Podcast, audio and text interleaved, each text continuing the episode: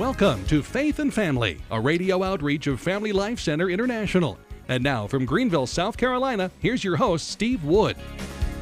Hello, this is Steve Wood, and welcome to Faith and Family. Thank you for joining us. We are continuing our series, which we began last episode, entitled Homeschooling Today. And some of you are homeschooling.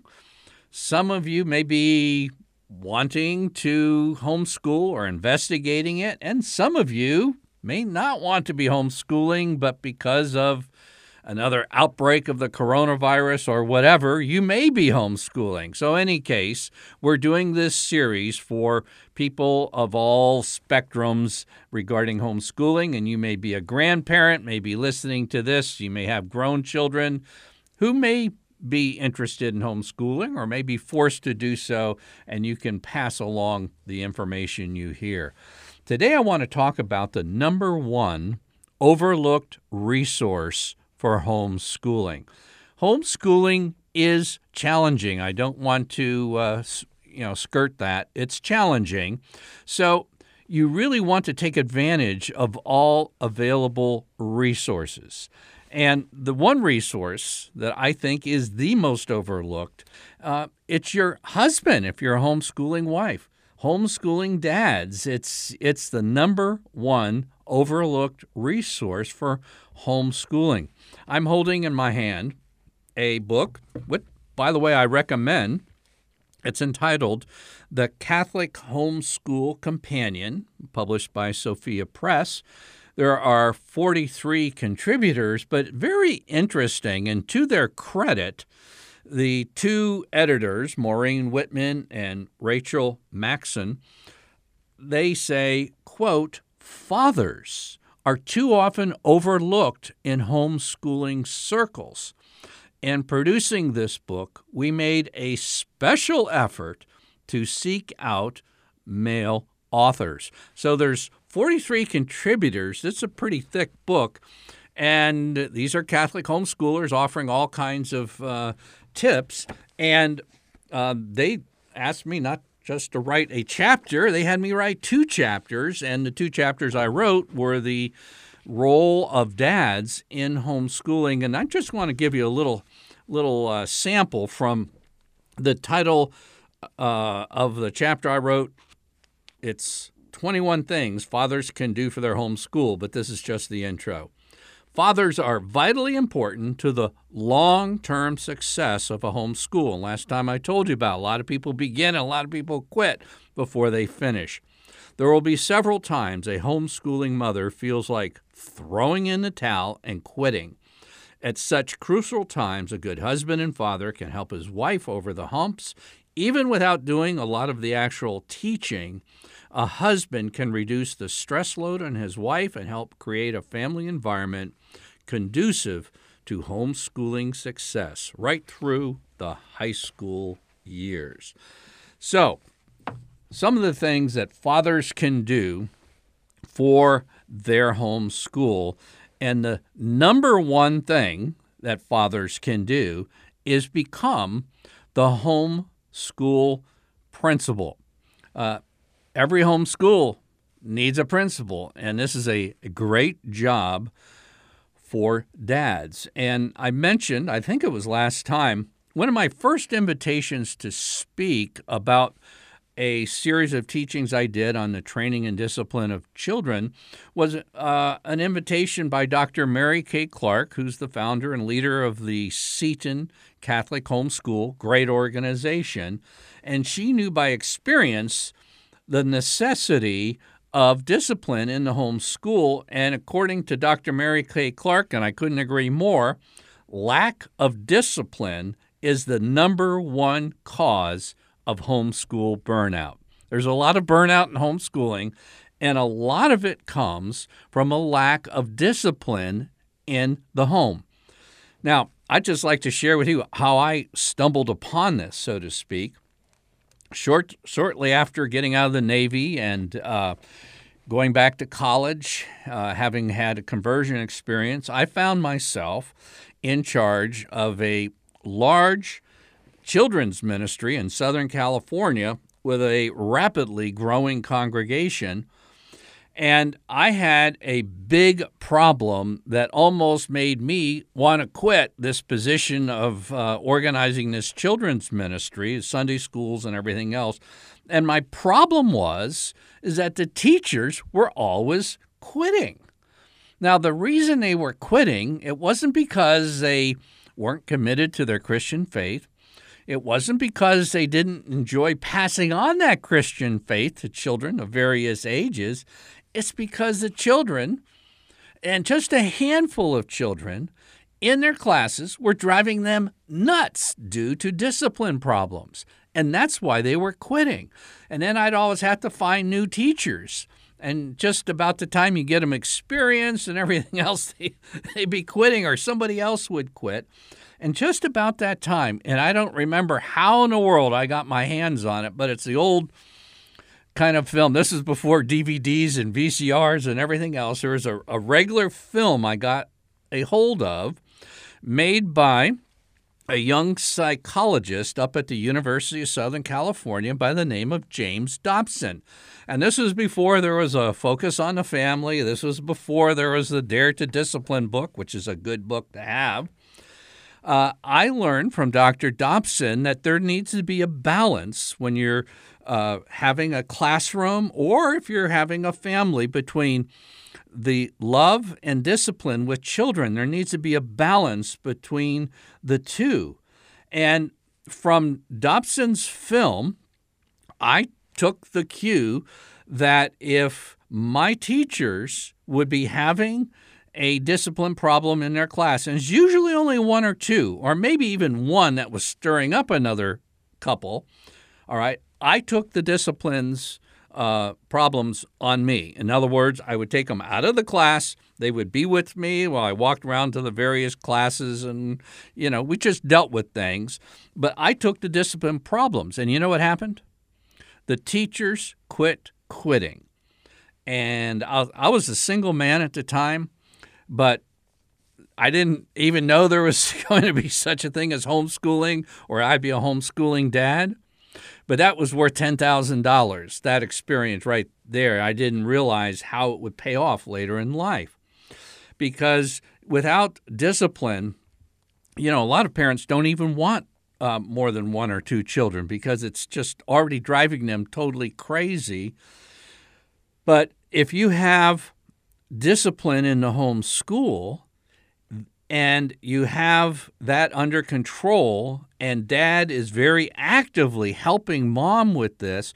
And hear this, before you ever begin the classroom education, moms and dads have, 18 months to 5 years to really engage that training and discipline of children before the classroom stuff starts. You can get them used to listening to your voice. I told you last time, and I hesitate to mention my own books because I don't like extensive ads on Catholic media. But in any case, I wrote a book entitled Legacy, subtitled A Father's Handbook for Raising Godly Children. And in here, in Chapter 6, I talk about choosing the best education for your children. And 15 years ago, I realized I was cutting out my sales, but I advocated homeschooling, and I mentioned why in Chapter 6. But as soon as I got done with the education chapter, Chapter 6, guess what Chapters 7, 8, and 9 are? 3 chapters more than any other subject by far in the book for fathers, Catholic fathers. It's discipline. And starting with Chapter 7 was teaching your child to obey your voice. This is the first step. This is the most important step, because you want your child to learn how to listen to your voice, obey your voice, and then heed God's voice as your child grows older. Well, and I'm talking from a father's point of view, part of that teaching, a dad's teaching, is also getting them to honor their mother's voice. And this is part of child training and discipline. This is critical for homeschool, because if you can't teach your child to honor your mother's voice, you're going to have a really difficult time in homeschooling. You're going to have a lot of resistance, and there's going to be a high probability of burnout. So here's what I did. I was the principal, and I was on call. If there was a necessity, I could do a lunchtime visit. My office wasn't very far from home, so I could come home and, if necessary, deal with a situation. If we had a meltdown, and by the way, meltdowns very frequently occur with maybe a child just starting homeschooling or at the beginning of a school year. So if there was a meltdown and it was serious, I would come home. And once the children realize that the principal is willing to leave work and come home, this is not a game. Treat it very seriously. And once they learned that I was willing to come home, very often I would get them on the phone. And I would say, I understand we're having a problem in our home school. Is it necessary for me to come home and correct this? Or can we do this over the phone? And 99% of the times, except for maybe a strong-willed one on occasion, would say, no, we can work this out over the phone. And then the ones that were a little strong-willed and say, no, we can't, the siblings would say, no, work it out over the phone. They'd be whispering to him or her. So in any case, most of the time it could be worked out over the phone. Now, some guy could be saying, look, I do important work. I can't go leaving work for our home school. As I say, hope your kids aren't listening to this. Once they know you're willing to come home and you do it, you can generally handle things over the telephone. But I'm thinking grand total of maybe 90 minutes I had to take off work over the course of a quarter of a century to keep my homeschooling going from, beginning first grade right through high school for 8 children. It took 90 minutes for a quarter of a century. Personally, I think that's a very good investment to keep our homeschool going rather than to have burnout. Okay? Here's some other things. These are going to be simpler until I come to the last one, if we can get to that. Graciously offer some management solutions to your wife for your home school. Now, before you listen to me, you might want to just, if you're listening on a podcast, pause for a second and go find that YouTube entitled It's Not About the Nail, where a wife actually has a nail in her forehead and saying you're always trying to fix things. A lot of times wives want to be listened to rather than fixed. But you can be an observer, kind of an efficiency expert, and you want to listen. And I can remember listening to Karen, and maybe the coming year she'd have one particular challenge that was overwhelming. My job, I saw at that point, is to find a way to turn the most challenging course or subject into the easiest one, because now there's video classes, online instruction, and local tutors for almost any subject. And you simply go in and make the hardest the easiest, and you can keep things running that way. Number 3, you want to protect your wife from homeschooling gurus. And I'll get more specific. You need to protect your wife from Catholic homeschooling gurus and experts who are overburdening your wife with unachievable academic and homemaking goals. Some conference speakers say, you want to have the perfect marriage, the perfect homeschool, the perfect children, and they end up quit homeschooling, okay? But, the average wife listens to this, how am I ever going to do it? I would say several times, I'd be very happy if my kids can read, write, speak, and do some math, okay? You don't want to be the world's expert. You don't have to buy everything and do everything people tell you to. You really need to use some discernment. What is marketing and what is a real need here, okay? And then right along with this, there's some, and I'm going to go ahead and call them out, dysfunctional homeschool leaders. You see, pride is a cardinal sin, and yet there's people saying this is the Catholic curriculum, with kind of the implication that other good Catholic curriculums are somehow less Catholic. And, of course, what mom doesn't want her children to be fully embracing the faith? Well, you know, there's several good Catholic curriculums, and somebody who puts everybody else down to lift himself up, or saying this is the only good classical curriculum or your children are going to grow up deficient, get away from that, because pride stinks and it really colors things, and you don't want to fall into somebody else's trap for that. Sorry to be so blunt, but just thought I'd say it. Number 5, you want to provide the necessary equipment. Now, I'm going to, any wives listening, and guys too, we need to have some correction to a very common financial viewpoint of the cost of homeschooling. Now, a guy thinks, okay, if I send my child to a parochial school, a private school, you know, it's going to be thousands of dollars. Well, I'm not really excited about homeschooling, but you know what?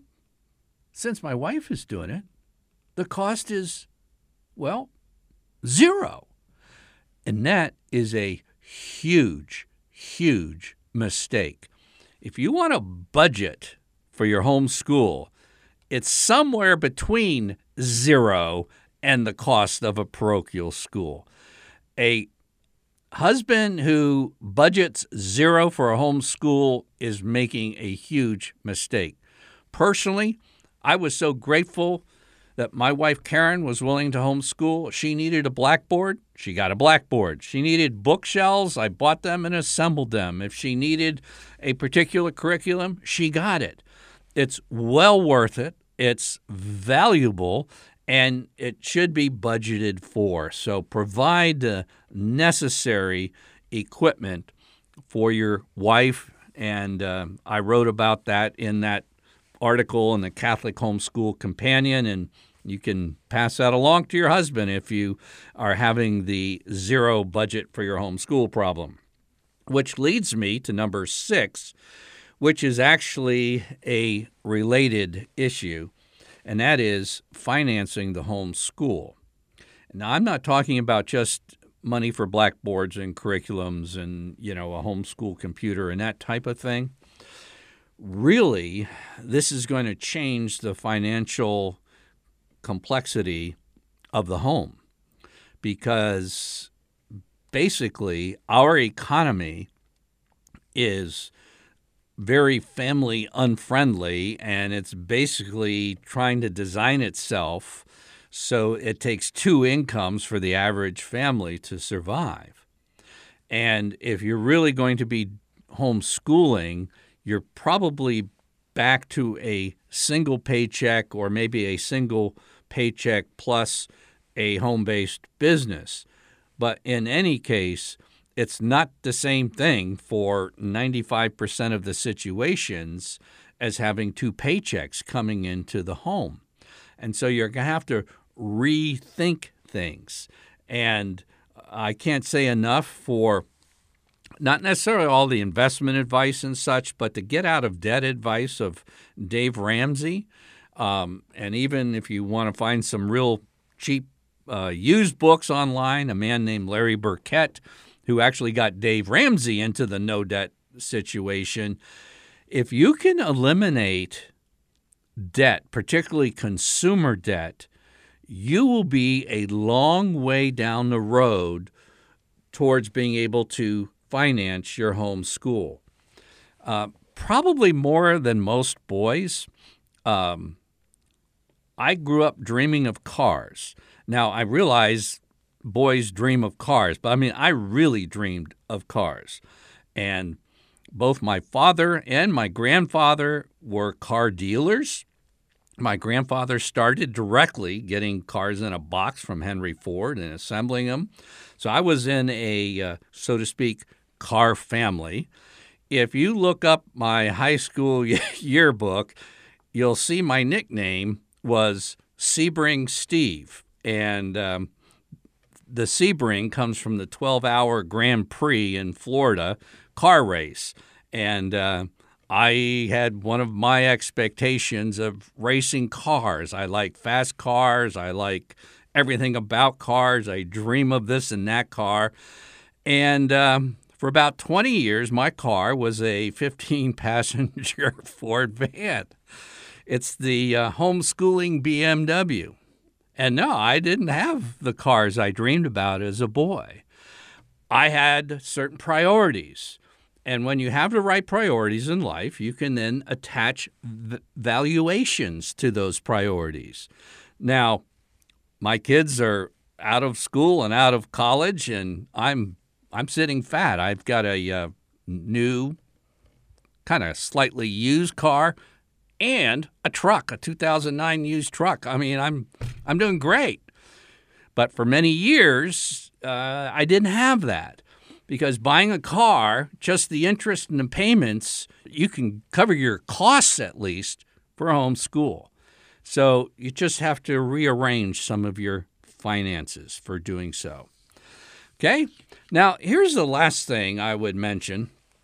I think it's 7th on the list for how dads are necessary for the success of a homeschool.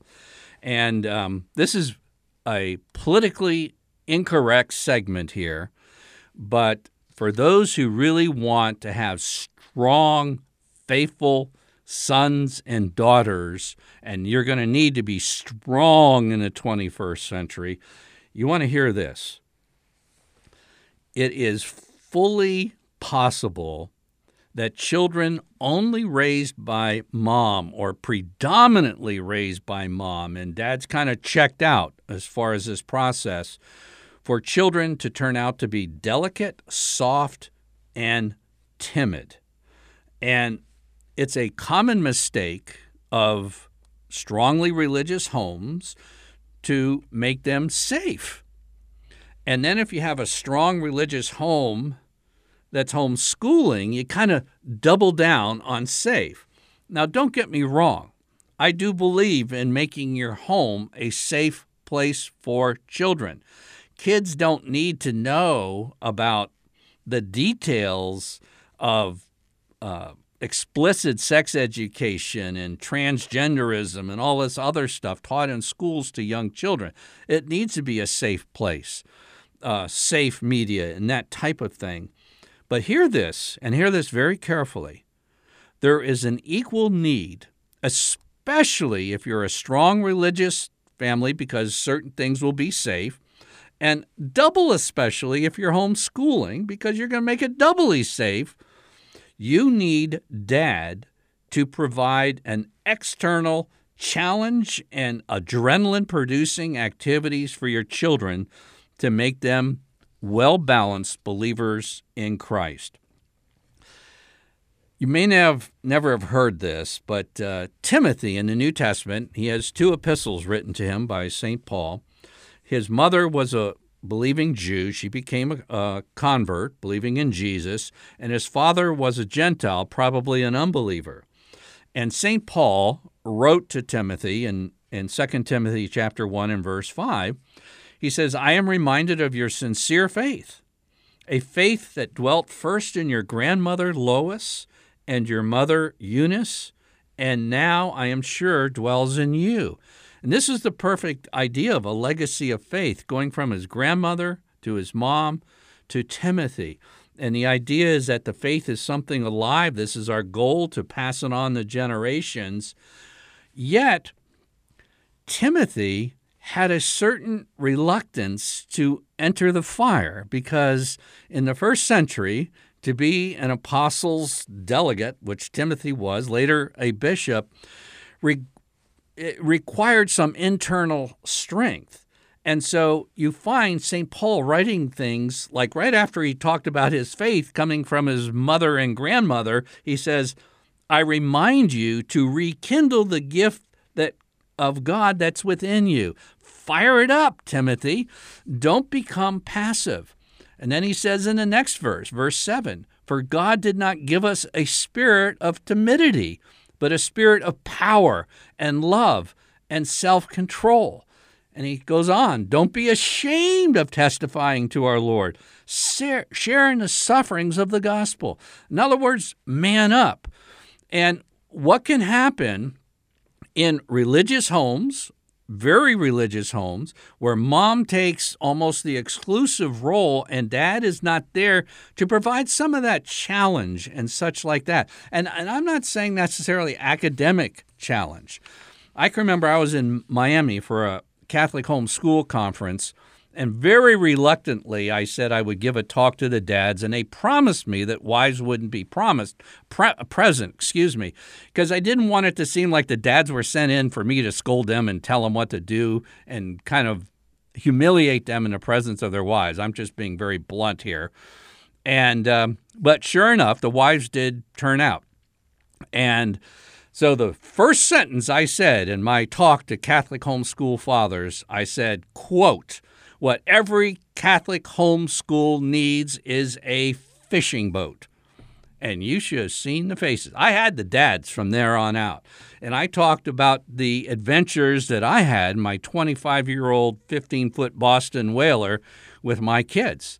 And I just mentioned that I really pushed the edge in some of our activities. We did some things that people may have never have done in a 15-foot boat. And I'm not going to tell you exactly the things I did, because I tried it once at a conference and I don't think they ever wanted me to come back. But I'll just say it was an unsinkable boat. My dad was a PT boat skipper in World War II, and he taught me a lot of navigation and boating things. I worked in a marina. I taught sailing. I sold boats. I raced boats. I was in the Navy. So if you push it to the edge, be sure you know what you're doing. And I knew enough about boats to push it to the edge and gave my kids adventures that were adrenaline producing. And that's part of not just making the world safe, but making it adventurous and challenging. And that's the kind of home that kids will look back on 20 years from now and say, man, that was great, along with the education in the classroom. I'm Steve Wood, your host, and you've been listening to 304 of Faith and Family Radio. Faith and Family is a radio outreach of Family Life Center International. Visit us online at dads.org.